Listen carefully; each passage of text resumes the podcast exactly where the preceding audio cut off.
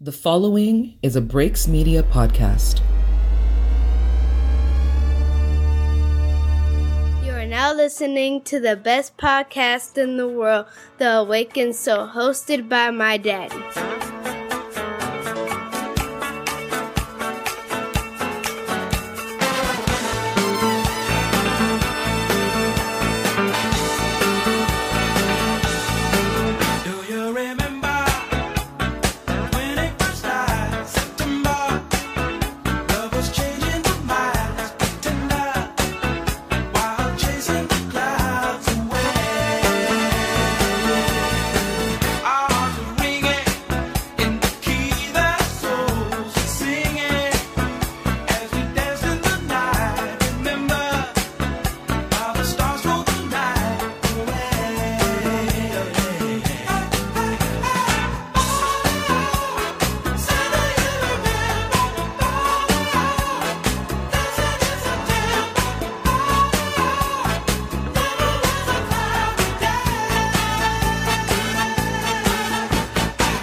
Welcome to episode 75 of The Awakened Soul. The first thing we want to do is we want to send a thank you out to our veterans.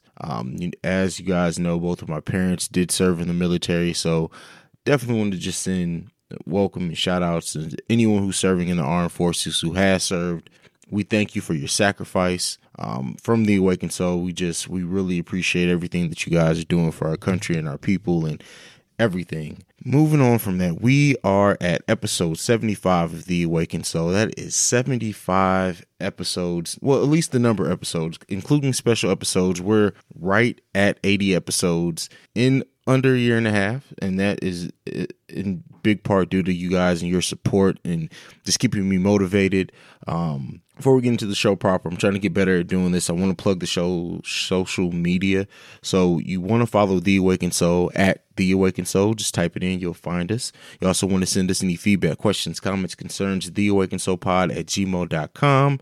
We are currently still in the middle of taking in emails, voicemails, messages if you want to send those regarding your opinions on white privilege. Does it exist? Does it not? If so, why or why not? We want everyone's opinion on no matter what side of the spectrum you fall on this topic. We're trying to make this one of our biggest episodes yet. The Andrew Bello will be returning for that episode. He's actually on this one, so you guys will hear him on this episode. But I feel like the topic of white privilege is one that has so many different perspectives and points of view on it that even if I did a panel discussion with 10 other people, we may not hit it all. So I wanted to get as many opinions from as many people as I can about it. So if you want your actual voice heard, you can send in that voicemail. Just want your thoughts read, definitely send in an email. Again, that email is theawakenedsoulpod@gmail.com. We're going to go ahead and get into our intro music now. And on the other side of that, we're going to jump right in to the Mind of Haize segment this week. I'll see you guys there.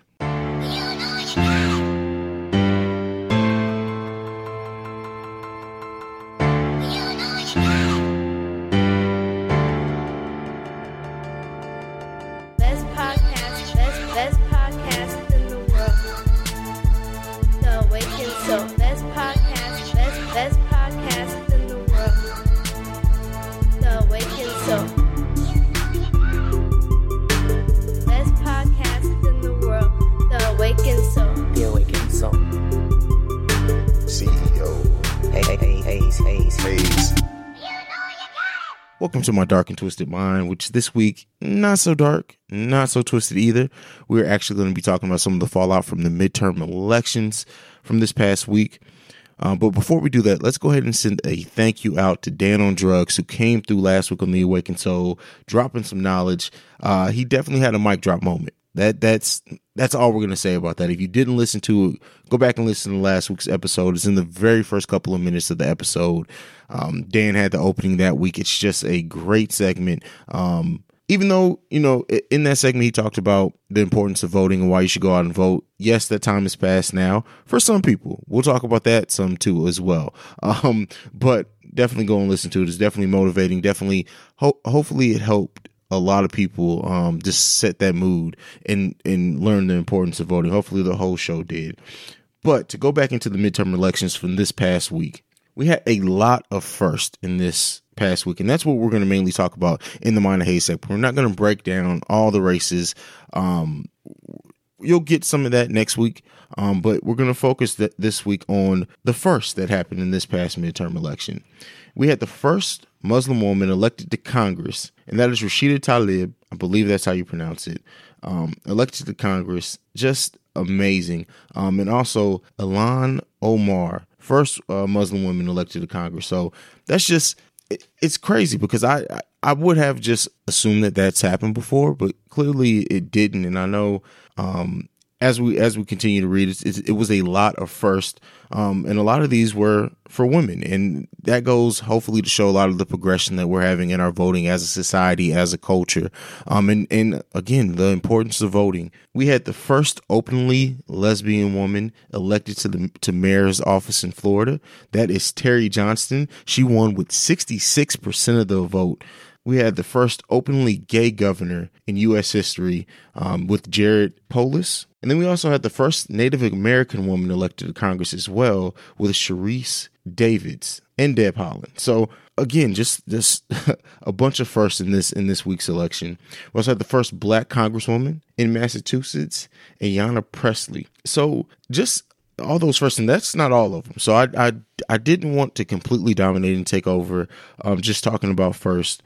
Again, we're going to be talking about some of the fallout from the elections overall next week, but just what an amazing just set of firsts. And the women showed out and showed up this week, and it's been a very great progressive week for women in politics, and so hopefully that continues.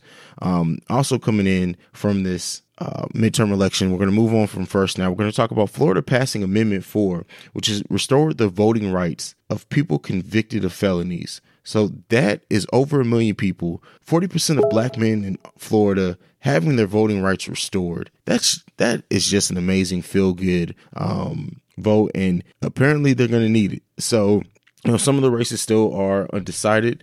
There's still some fallout to be had here. From these elections, from these midterms, but voting. And I can't stress enough how good it was to see so many people vote, so many people taking an interest, a true interest in voting, and so many people wanting to get change done. So as we talked about last week on the episode, the Democrats did take over the House of Representatives. The Republicans maintained majority in the Senate. All that was to be expected. So how this is going to affect the White House going forward, how it's going to affect just our government and laws and things that are being made and try to be passed, will remain the same. We'll talk about that fallout as it happens. But overall, this is just it was good to see as many young people, especially in my age group, especially a little bit younger, take such a pride in voting and actually intelligent voting, not just voting blindly. There are so many conversations to be had about the fallout and the races and everything that I'm just really proud of people in general.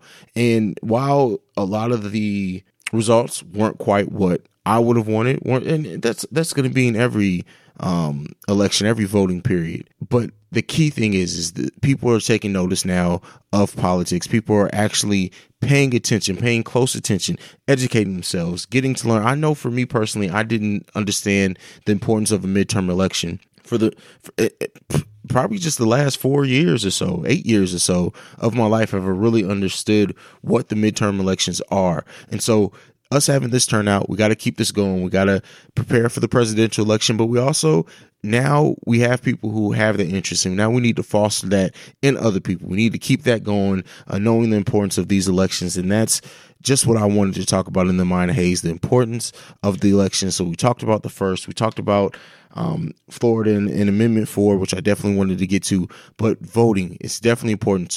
Let's start having these conversations. Let's keep this going. Let's just not have it now. We need to keep having these conversations for the next 2 years, preparing for the next presidential election. Let's stay educated, people. That's it. That's my rant. That's the end of Mind of Haize for this week. We're going to go ahead and take a break and play a commercial from one of my favorite podcasts. That is Black Law and Legalize, the family over there, because they are family. And then no unpopular opinion this week because Shawnice is out sick. She did not show up for work. So you guys send all your well wishes to Shawnice. But after that, you're going to get a convo between me and the Andrew Bello discussing the Marvel Netflix universe. See you guys after this. What's up, everybody? This is Dan, a.k.a. Dan on Drugs. And I am Afro Becky, a.k.a. Afro Becky. And we are the Black Law and Legal Lies podcast, a weekly legal podcast for the culture. Each week, we have conversations with our co-host, Anne, a licensed and practicing / ratchet-ass attorney, as well as myself, a rehabilitated criminal, and our lovely, esteemed moderator, Afro Becky. Most of our topics are legal in nature, and we discuss them in a relatable way. We release new episodes every Tuesday. Yo, you can find us anywhere podcasts are available. Or you can find us on social media at Black Law Podcast. So check us out. Or don't. Hey! What? Sometimes people do like the opposites.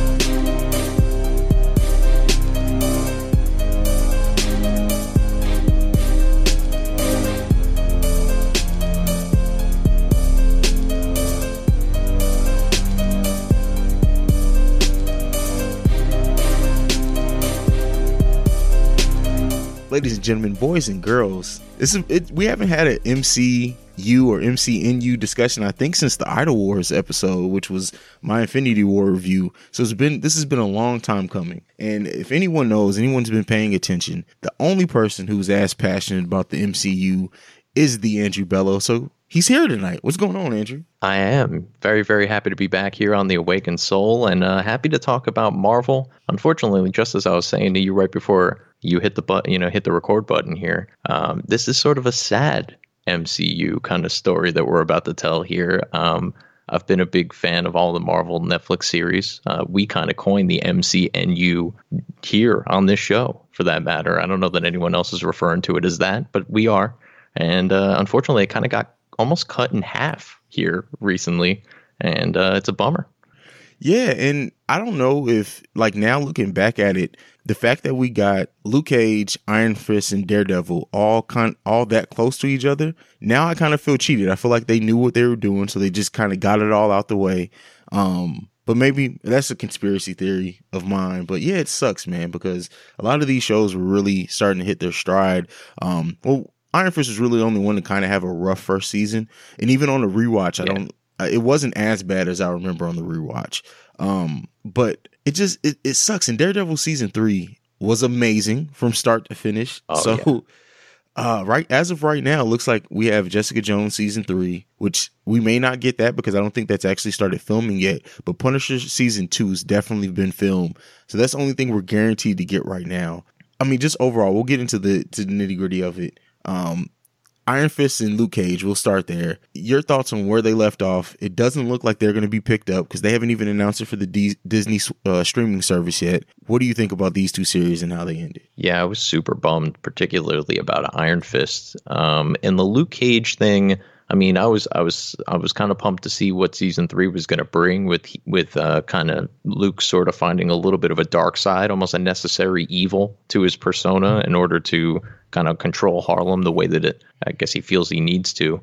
And then obviously with Iron Fist was just season 1 was, I guess it really depends so much on how into the Iron Fist character you were as somebody who didn't read the comics. Like, I actually didn't think it was terrible. I just thought it was definitively the worst of all the season 1s of the Netflix series that we've had with Marvel. And then season 2 was bonkers. And it just, like, it opened so many doors. When they initially canceled these two shows, my initial thought was, okay, then they can do Heroes for Hire and Daughters of the Dragon and split Colleen and Misty off one way and Danny and Luke off the other. And they can kind of continue these two series, fill those voids, keep all these same actors, just reformat the shows in that way. And there's been absolutely no whisper of any of that happening. So I'm sort of sad about it. Yeah, and that's, of course, what I think a lot of people went to when it was those two that got canceled. And then, like, Mike Colter, who plays Luke Cage, had this post where it really seemed like he was saying goodbye to the character.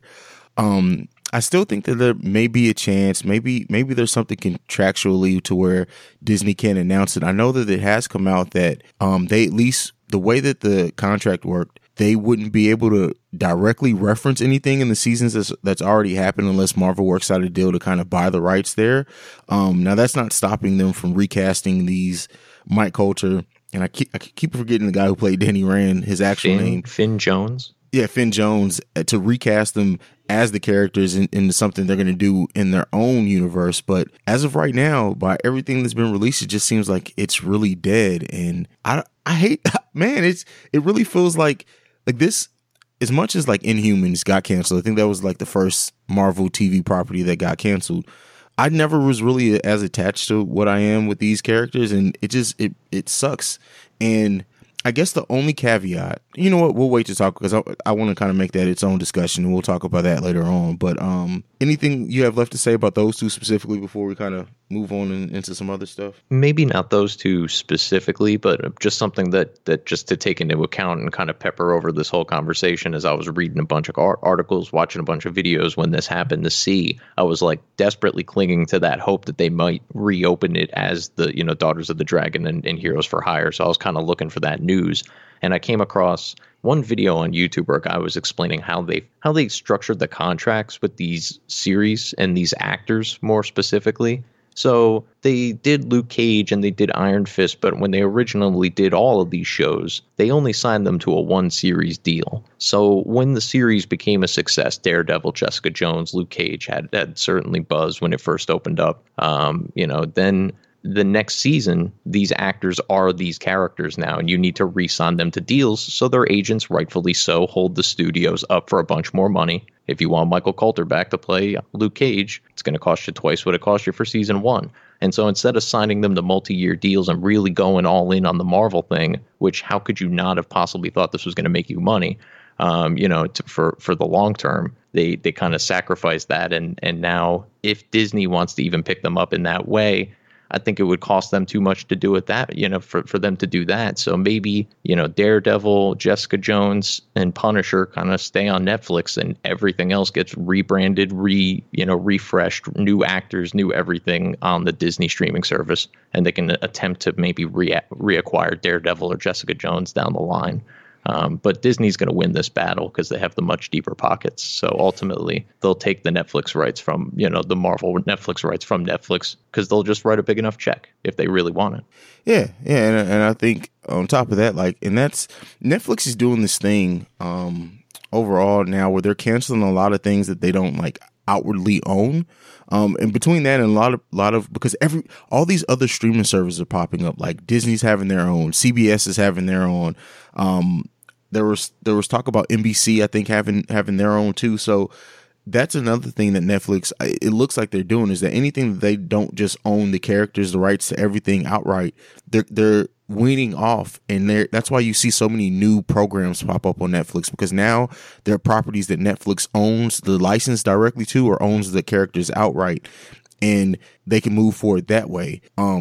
And that's something that I want to have towards the end of this about all these streaming services and everything. We definitely have to have a conversation about that. But to bring it back to Marvel, do you think now with the Disney streaming service starting, and they've already announced a Loki movie, they're doing something with, I think, Scarlet Witch as well. So they're doing characters from the actual movie side of the MCU, but maybe they want all these characters back because as much as the Netflix universe was kind of aligned with the MCU, they never were directly referenced in the movies. So do you think now we can move over to something to where these characters can pop up on this Disney streaming service, and now we can actually have them more in tune, referenced in the movies, maybe even characters pop up in the films?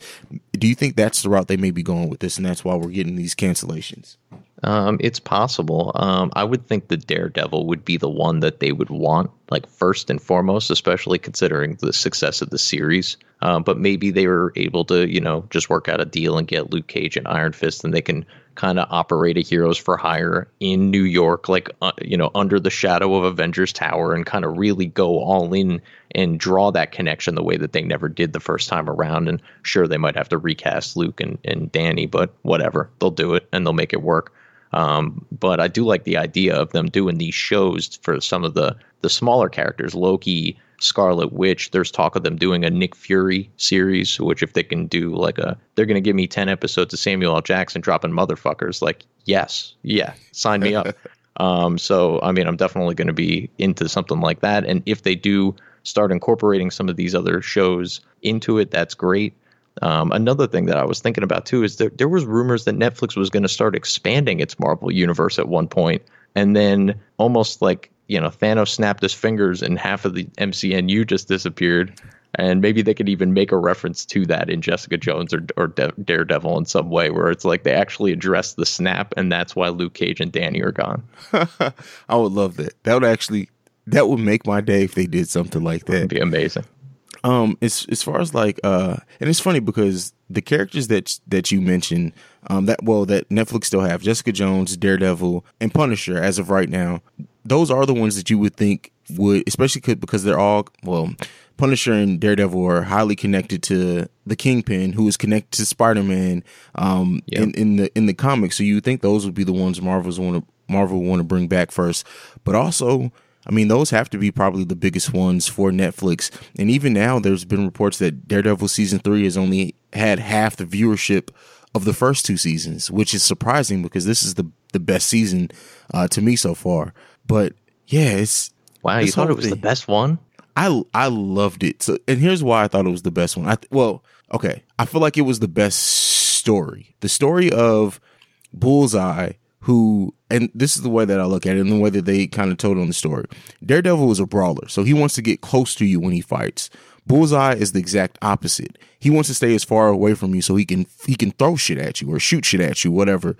So I don't know. I love the story of how it all came together in the three-way fight at the end of the season. Like, I just feel like they told a great story there, and maybe that's what had me so entwined. And then, of course, like, Kingpin is just perfectly casted. Like, I don't care what they do. You can almost never recast him. No. Yeah, he's another one. And when within the MCNU, John Barenthal as Punisher, too. Like, yeah. Netflix, cut the check, lock this guy down for 2-3 seasons, have him go in and out of all the other shows, you know? And there was other characters, too, like from Iron Fist and Luke Cage that I would have loved to. Like, I was waiting for an episode where, like, Frank is contracted to shoot Luke, and, like, you know, the bullet bounces off of him, and now, you know, the guy who can shoot you from a million different ways up against the guy that can't be shot, you know, like, and you have some sort of angle like that.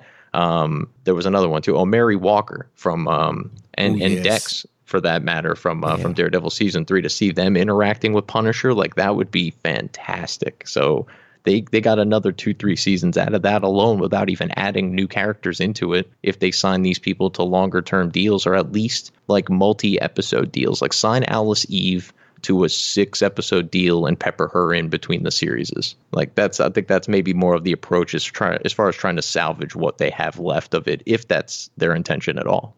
Yeah. Yeah. I mean, okay. So what do you think would be the death nail? Like, that will tell you that this is over with. To me, if they cancel Daredevil, then I know it's done. Like, if Daredevil can't survive on Netflix, everything, the whole thing falls apart. Part of the issue with Daredevil season 3 is it took forever. Like, from season 2 to season 3, I feel like there was a long layover. And you really needed to watch Defenders, which I don't blame most people for not watching, honestly, because having gone back and watched it a couple times and actually kind of reappreciated it, more so than I did the first couple passes through, it's still not that great. And it's a lot of integral part of the Matt Murdock story is in that 8 episodes. And if you didn't watch it going into season 3, you're probably like lost. Like, you start off the first episode, think of like the middle-aged housewife who's watching the show, as opposed to like somebody like you or I, and maybe they heard about it, they like it, oh, Matt Murdock's cute, whatever, they're watching the show, and they're not going to go online and research and find out what happened in the Defenders. They don't know what the Defenders are, unless Netflix did a good enough job of drawing that line for them, which, you know, they don't really do a lot of like advertising per se on Netflix for their own stuff, other than obviously it's right there in front of you when you sign on. But I don't know, man. I just think because they couldn't get these seasons out fast enough, and frankly, they're all shooting within the same universe. They could have been filming like season after season right on top of one another and really condensed it down and given us a lot of shorter seasons even too, because some of these episodes, like 13 episodes for Luke Cage season 2, I think that's sort of where I lost it. I was like, or maybe it was season 1 with Iron Fist too. It's too many episodes. So I don't know. I went on a bit of a rant there. What were we talking about? No, you're perfectly fine. I asked if them canceling Daredevil would be the death nail, but you answered that would too. Be it. Something that I would love to see, and the idea honestly just came to me, and maybe this is kind of maybe the Disney streaming service goes this way, maybe the Netflix goes this way with what they have. But rather than have a Daredevil show, a Punisher show, why don't we just get a Marvel Universe show? And you can have a 3-episode Daredevil arc, and then go into a three episode Jessica Jones arc, then go into a 3-episode Colleen Wing. Like, why can't you do that instead of just having these separate 13-episode seasons? I think that would be a much better way to build your universe, and then also a better use of like you said with the contracts, like just a Marvel Universe TV show. Sign me the fuck up for that. Yeah, and you could probably throw a couple bucks at, some of the bigger stars to even make small cameos in them. Hey, they're going to be shooting, the next Avengers movie or whatever. Maybe they can get Chris Hemsworth to swing by the studio and, just pop in for 30 seconds on camera time. And yeah, you can do something where you could do like long, multi-volumed like comic arcs. Like you could do Civil War. Like with all the tie-ins, and you're over here with She-Hulk, and like one weekend you can run it like a year long, and you don't really need each individual star for any significant period of time more than they would for any normal series. So yeah, that would be something I'd be very interested in seeing if they could kind of tie all that stuff together. We did it again. We just saved Marvel TV. The one like group of guys that I want to see. Like, I want to see Spidey and Deadpool and Daredevil and Punisher, like, all kind of regularly interacting with one another. So whether it be Disney, Netflix, or whoever can make that happen, somebody make it happen for me, please. And that's what worries me about the Disney streaming service, is that it's Disney and it's labeled. I think they officially announced the name. It's like Disney Play or something. Maybe I just read that. Maybe that was speculation. But it's with the Disney name. So how we're not going to get the type of content we got on Netflix, at least I don't think. Now, if Disney surprises us and they do it, more power to them. But as of right now, I don't think we're not going to be getting Daredevil the way that we got it on Netflix ever on the Disney streaming service. Yeah, I don't know. I mean, I think they're ultimately going to have to do some level of adult content on Disney, the streaming service. Like, they might even just be, like, not like adult content, but obviously, like R-rated kind of stuff. I think that's something that if they want to hit a bigger market, there's just something that they're going to have to deal with. And Disney does.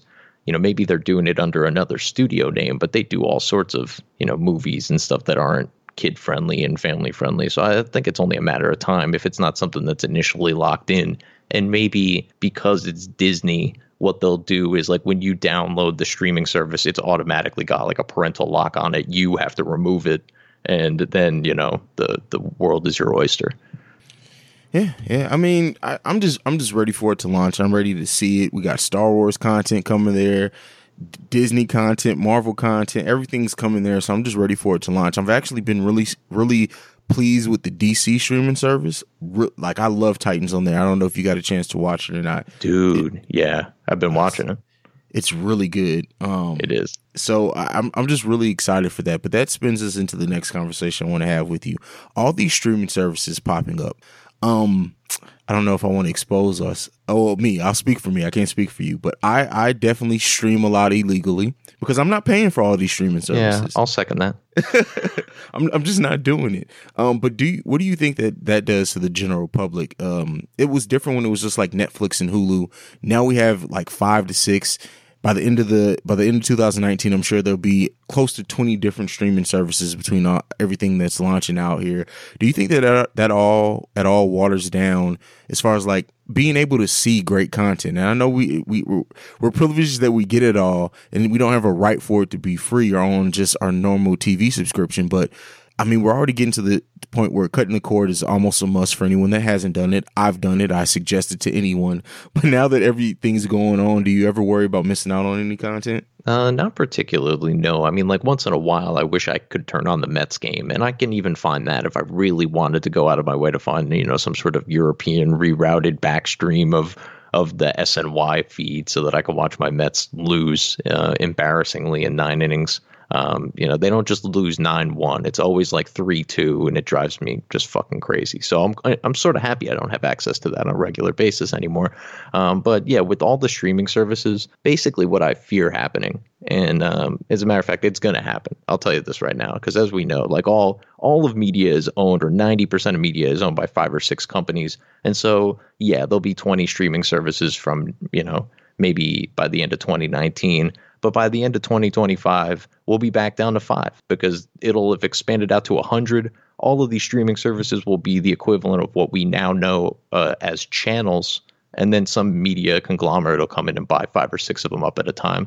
We'll be right back down to Disney, Fox, NBC, you know, just running everything. That's ultimately what's going to happen, is that it was something that we kind of all look at as, look at all these options that we have, and look, we could pay $8 a month and we get all these movies and we get these great series, and all I got to do is maybe buy 2 or 3 of those and I'm set and I got everything I want, and it's half of what a cable bill would be. It'll be right back up to a cable bill in 20 years. Like, I can almost guarantee it.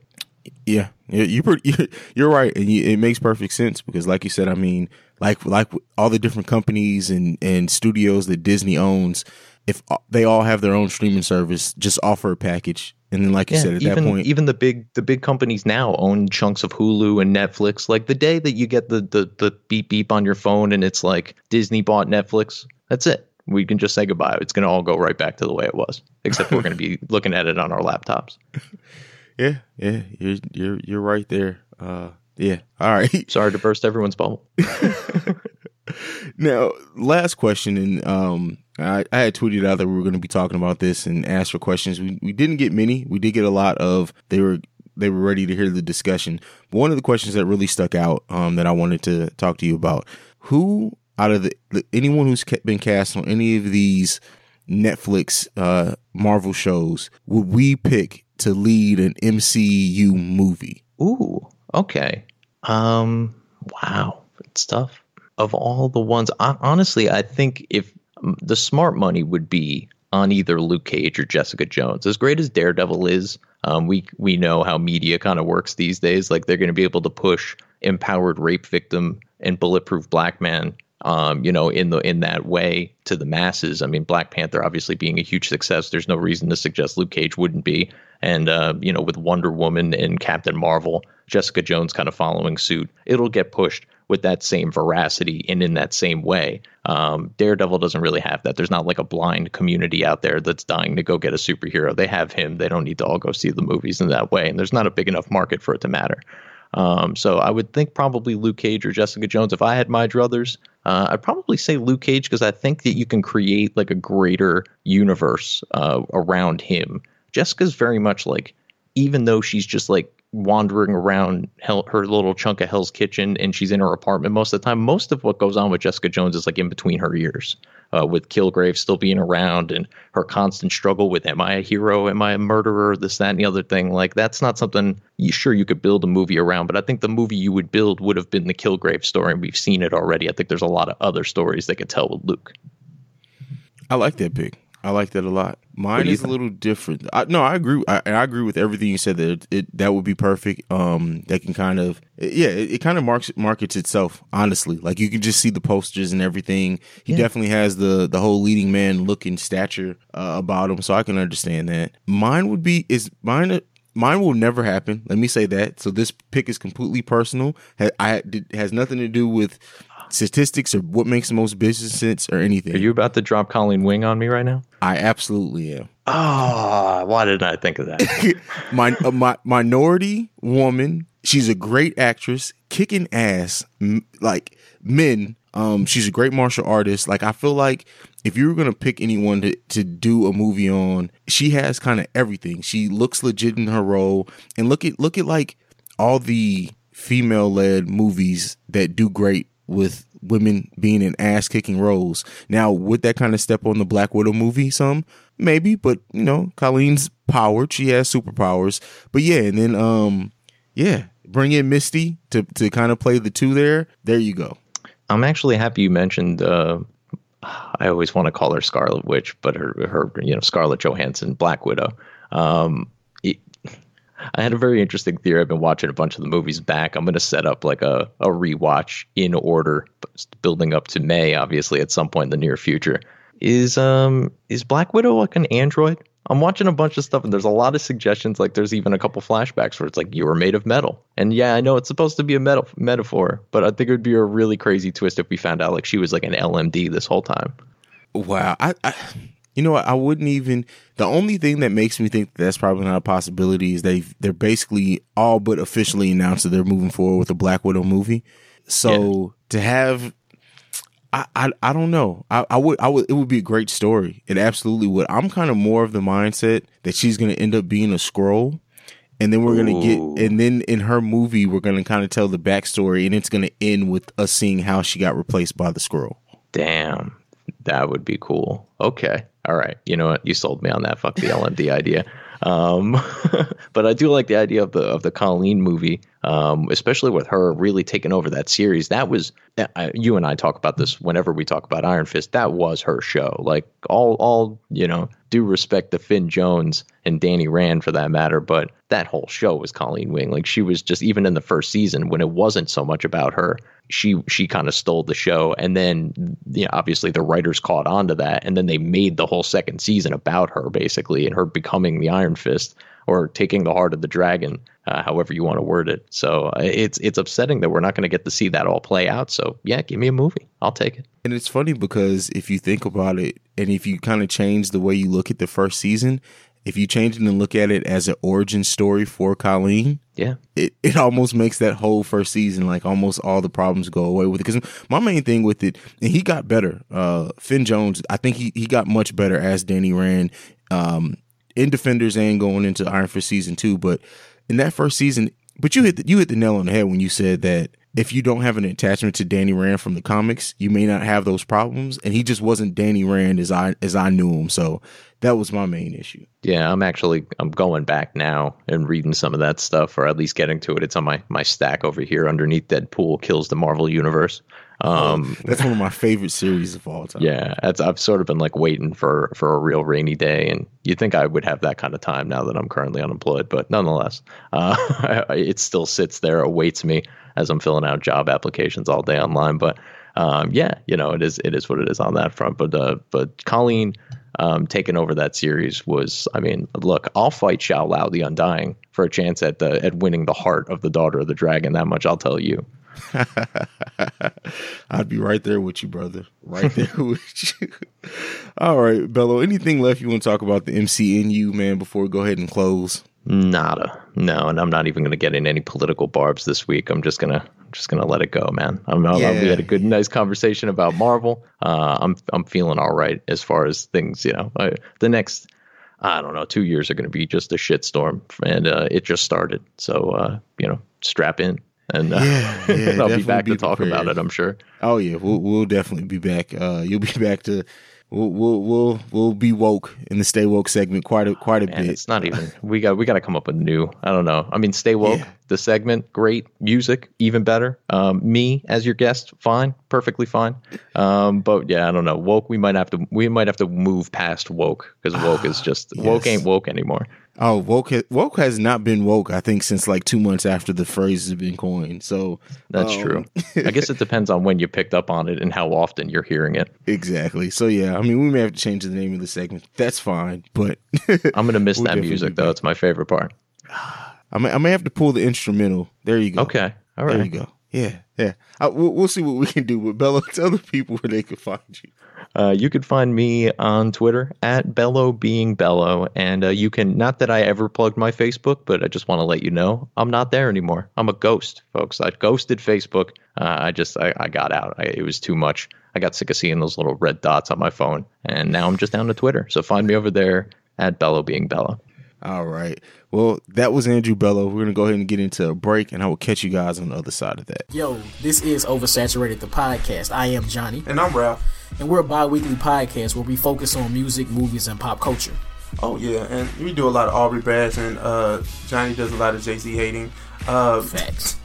We talk about Marvel movies, DCU stuff. I mean, we recap our favorite shows, Insecure, Power, Atlanta, and shit like that. You know, facts. Fuck with us. Oh yeah, but you know we're on Spotify, Apple Podcasts, SoundCloud, TuneIn Radio, iHeartRadio, Google Play, all your major streaming platforms. Facts, and you know you don't mail as a family. Yes, and we out. All right.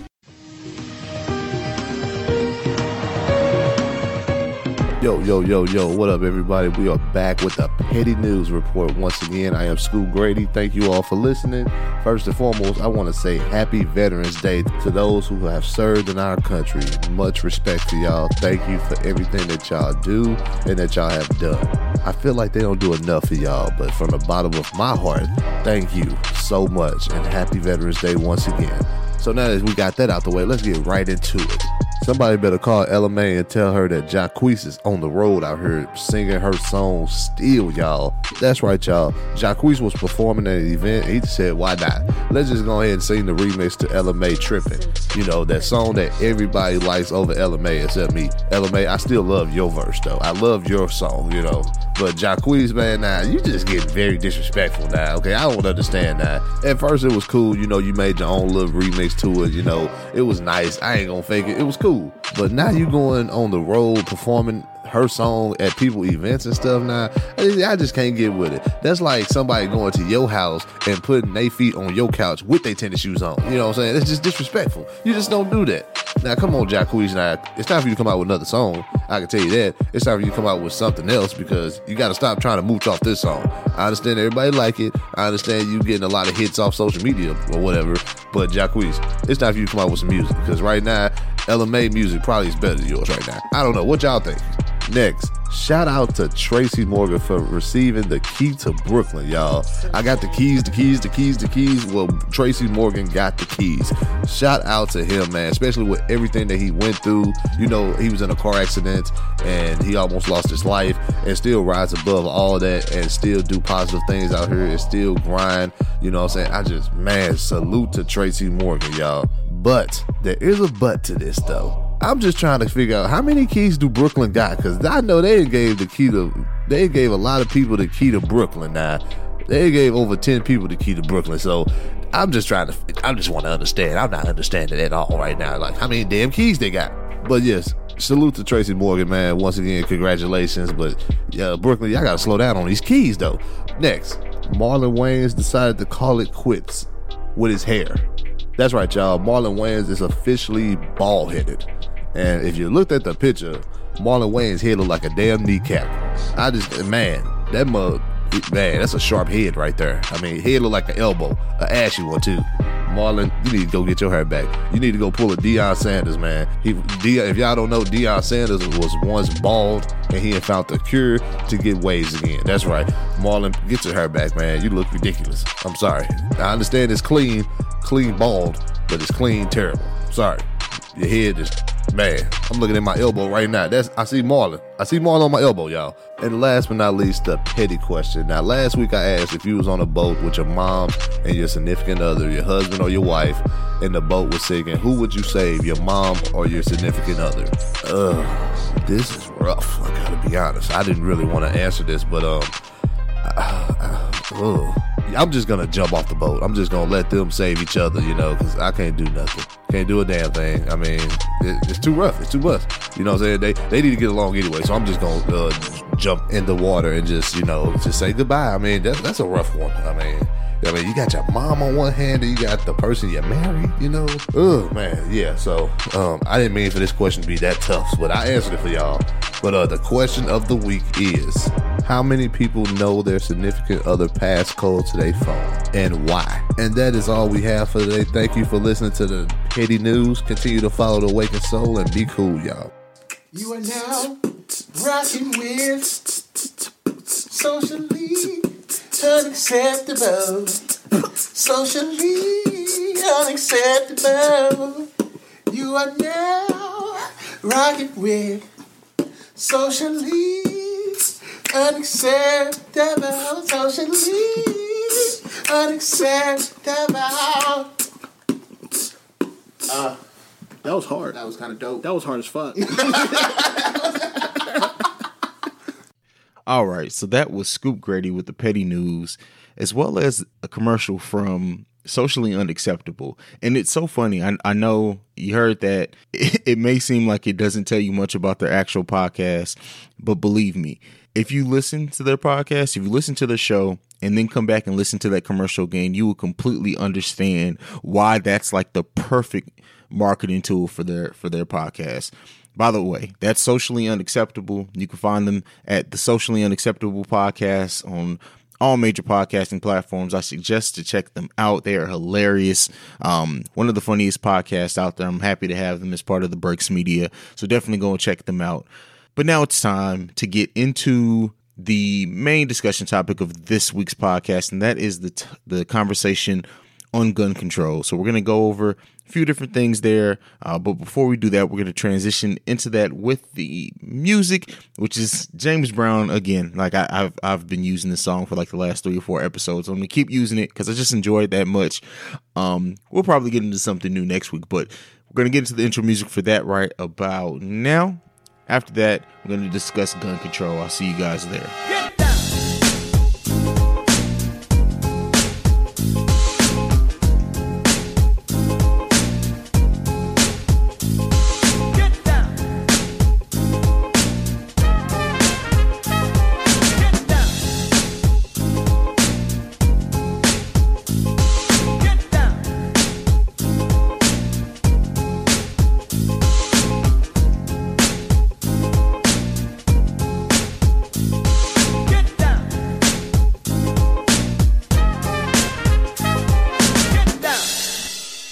So we had the Marvel news discussion with my good friend, the Andrew Bello. Thank you, Andrew, for coming in. We had a little bit of extra time to devote to that just because of the unpopular opinion not being in this week. But it's time to get into the discussion topic for this week. It's time to get into serious topics and conversation. And what we're going to go to is that the first thing we want to do is that we want to send out prayers and well wishes to any of the families and people affected by the shooting in Thousand Oaks. Can't say enough about how I want to send my prayers to those families and everything going on. But with that, with mass shootings, as we know in this country, every time there's a mass shooting, every time there's a big incident, the conversation turns to gun control. And in this case, the new governor, Gavin Newsom, has, just elected, but immediately has to deal now with a situation. And Newsom is someone who has led previous efforts to push background checks that has not officially gone through yet. But so he's already dealt with in his political career gun control. And California has some of the toughest rules on gun control as is. And I think that, when we start talking about the conversation, usually when it gets to gun control, it kind of just serious to what we need to do countrywide. But this situation happened in a state that already has pretty tough gun rules. And Newsom, to his credit, his comments so far have been the response cannot just be prayers, and it sure as hell can't be more guns. And Senator Dianne Feinstein has said this: Congress's great shame is their willingness to give the NRA an outsized voice on how to enact gun safety. So hearing this, and of course, because of the situation, we never have really talked about gun control heavily here at The Awakened Soul. So what we're going to do here is we're going to talk about some of the statistics, some of the laws in the U.S. compared to 3 other countries. And for this, we're going to be using Canada, the United Kingdom, and Japan.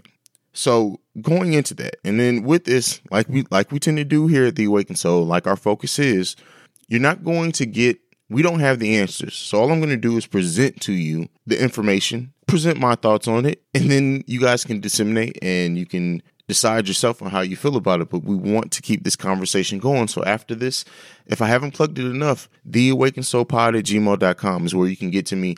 We can have this conversation. You can leave any voice messages or anything there as well if you want to send them to me and record them there.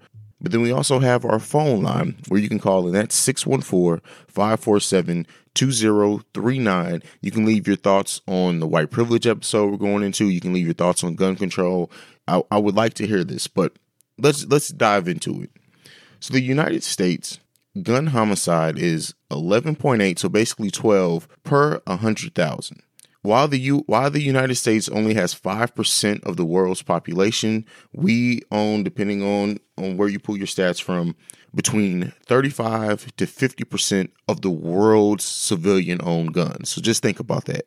5% of the world's population, but upwards of 50% of the world's own civilian-owned guns. And just there's over one gun per every American citizen in this country. And so the gun ownership in the U.S. is really rooted in the Second Amendment. And that Second Amendment states, a well-regulated militia being necessary to the security of a free state, the right of the people to keep and bear arms. Federal law here provides the base for gun laws and regulation, but the states and cities can import further restrictions or harder restrictions on the gun laws that our federal government states. So that's just a little information about the U.S. Basically 12 per 100,000 is the gun homicide rate here in the United States. So we're going to go up north to our neighbors in Canada, and we're going to talk about there. In Canada, they're very much like us. The national government sets the gun restrictions that the provinces, territories, and municipalities can supplement. 21% of total homicides in Canada are caused by gun violence. In 1995, Canada changed their law to require individuals to obtain a license to buy guns and ammunition as well as register all firearms.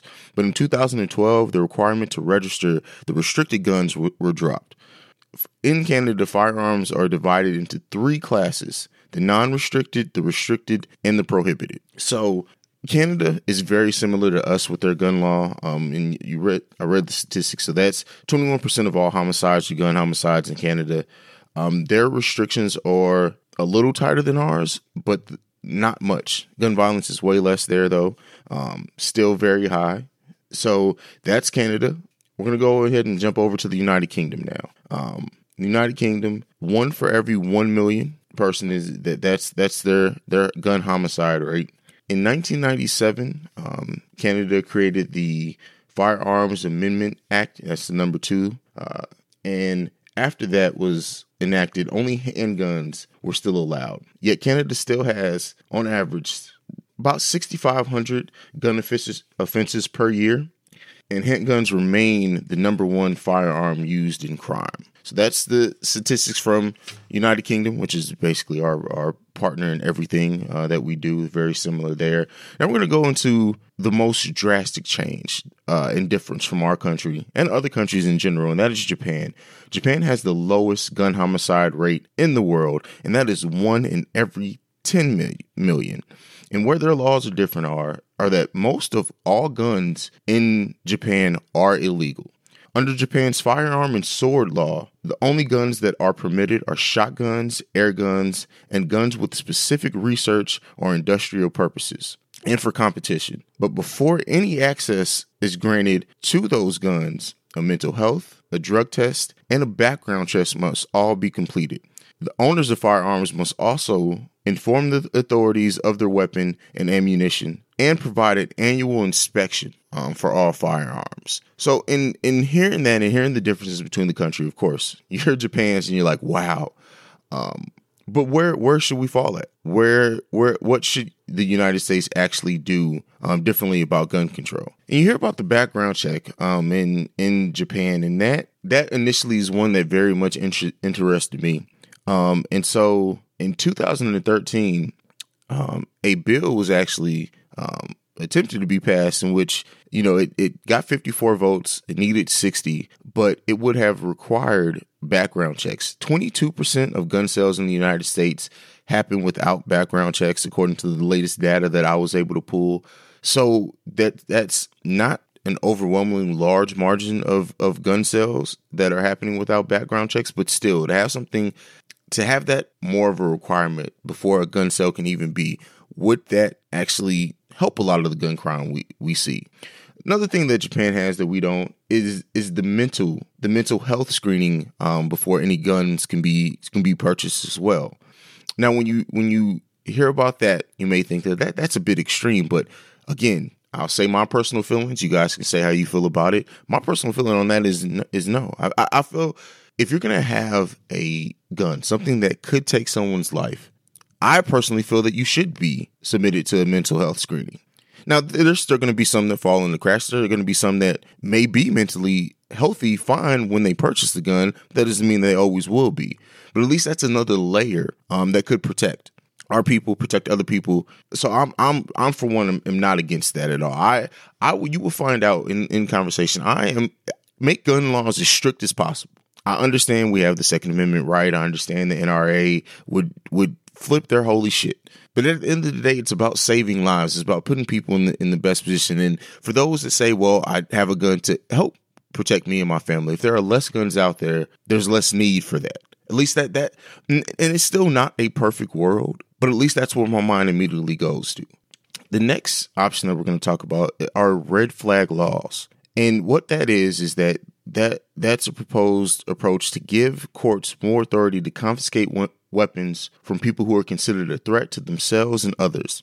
Before 2018, 5 states had some version of the red flag laws. After the high school shooting in Parkland, Florida, that number is nearly doubled. So the current states that have some version of red flag laws are Florida, Vermont, Maryland, Rhode Island, New Jersey, Delaware, Massachusetts, and Illinois. And so what that does, that allows a judge to issue a risk protection order that temporarily restricts a person from owning a gun if they can be convinced that person is a danger, again, to themselves or others. And then we're going to the last one we're going to talk about, the last option is, and this one was presented by Trump, and that was to encourage teachers with proper training to carry a weapon in order to deter or foil potential mass shootings. And he's actually offered or suggested offering bonus pay for armed educators. And while this is by no means enacted anywhere widespread, there are some states that do allow schools to authorize staff to carry guns in certain circumstances. This is the one that I feel like is the most problematic, and it's not just because Trump's name is attached to it, but I feel like having guns in school with teachers just opens the door for as much safety as potential problems as we have seen before. Like when I've been in school, there are situations in which teachers react wrong or get scared. I don't think the answer at all is to bring weapons into our schools. I think the answer is more so in the controlling of the weapons in the country in general, not just arming our teachers to prepare for mass shootings. I just think that's problematic. Let me know what you guys think. But with the stuff that we talked about, again, the conversation is always going to go to gun control the time there's a mass shooting. I think that we need to look at the actual statistics and not just have a knee-jerk reaction once there's a mass shooting. There is a problem. There is absolutely a problem with guns in this country, and something needs to be done about it. I, for one, am not against restricting them as much as is humanly possible. I don't give a fuck about the Second Amendment. When the cost of life is what it has been, I just don't care about your right to bear arms when there are kids and innocent people being shot because of that right being enacted. That's my personal opinion. I'm not saying that I don't understand that it may be problematic to some. I'm not saying that I don't understand that it's against some the rights that we have as Americans. I understand that, but my opinion is get them the fuck out of here ASAP.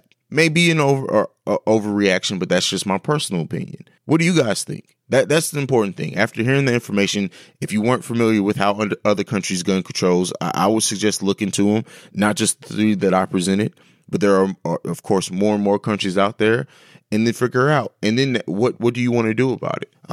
So keep in mind, as we come out of midterm elections, as we get ready for the next presidential election, gun control doesn't need to just be on our hearts and minds after it. Like that's always going to be problematic. We need to do something before to prevent the next one. So you guys know where to find me. It's at CEO Haize, at The Awakened Soul Pod. You can send me any feedback, questions, comments, concerns, theawakensoulpod@gmail.com. We are preparing, again, as I said at the top of the show, for our White Privilege episode, which will drop in 2 to 3 weeks. It's not the next episode. I want to make that clear. I know there was some confusion there because I wanted to give time for as many people who want their voice on this episode, as many people who want their opinions on the episode, to get them into me. So whether it's voicemail, which can be sent at 614-547-2039, whether it's an email, theawakenedsoulpod@gmail.com, whether it's a Twitter DM, but get your opinion in on this episode. Do you believe exists? Why or why not? What do you view white privilege as? I'm really looking forward to this episode. It's been a while since we've done one as deep as I'm sure this is going to get. So I'll be looking forward to hearing you guys. That has been episode 75 of The Awakened Soul. I will see you wonderful and beautiful people next week. Be sure to check out The Breaks Radio, which is the hip hop radio show I'm a part of, live Fridays, 4 to 6 p.m. Eastern Standard Time. Just be there. Come on now. Be there, people. You don't want to miss this. You don't want to miss it. For my hip hop heads, for my music heads, you don't want to miss what we do with The Breaks Radio. And we got really big things coming for The Breaks Media as a company going forward. It's just an exciting time to be involved in what we have going on here. And I couldn't be more proud of what we're doing. Shout out to Technical Foul. Shout out to Socially Unacceptable. Shout out to Okay, So Listen from Shanice, who's just, her playlist last week was amazing, amazing. New podcast as well. My good friend JB from The Fear Frequency, my co-host there, has actually launched a new podcast called The Naked Mindset, in which it dives deeper into a lot of the issues we talk about here in The Awakened Soul. The first episode was on the Me Too movement and rape. They actually had a rape victim on that show. It's an amazing, amazing, amazing podcast. So definitely check it out. It's powerful. They have one episode in the book so far, but knowing them and knowing the content they want to cover, it's going to be a great, great subscribe, and it's going to be worth it.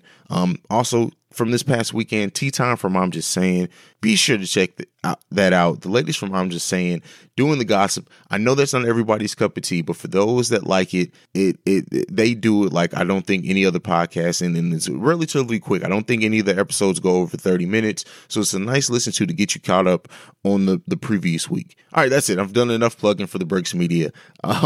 Still more podcasts to plug, but we'll get there. We'll get there. I love each and every one of you guys. We're going to go ahead and say peace and sayonara. I will see you beautiful and lovely people next week. Peace.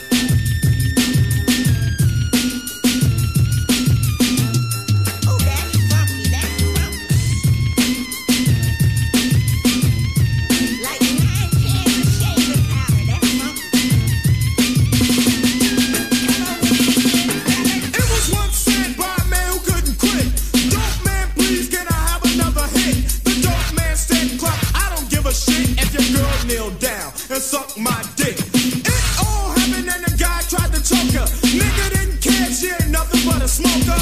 That's the way it goes, that's the name of the game. Young brother getting over by slanging cane. Going around this nigga 14K habit. Bitches clocking on his dick 24/7. Plus he's making money, keep the base heads waiting. Rolling 6-4 with the fresh ass dates. Living in Compton, California, CA. It's Uzi up your ass if you don't get paid. Nigga begging for credit. Much dollars on the 1st and 15th. Big water money, nothing less than a 20. Yo, you wanna fight?